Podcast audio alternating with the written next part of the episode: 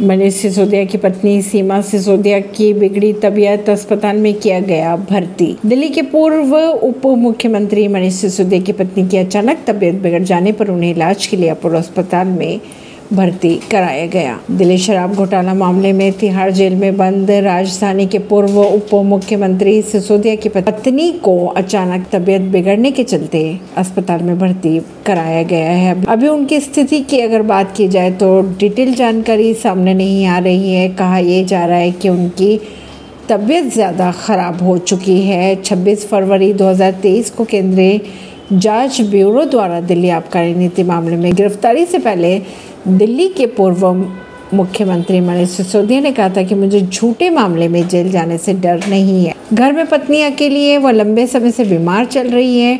CBI द्वारा गिरफ़्तार होने पर आप लोग उनकी चिंता करना सिसोदिया के इस बयान के बाद।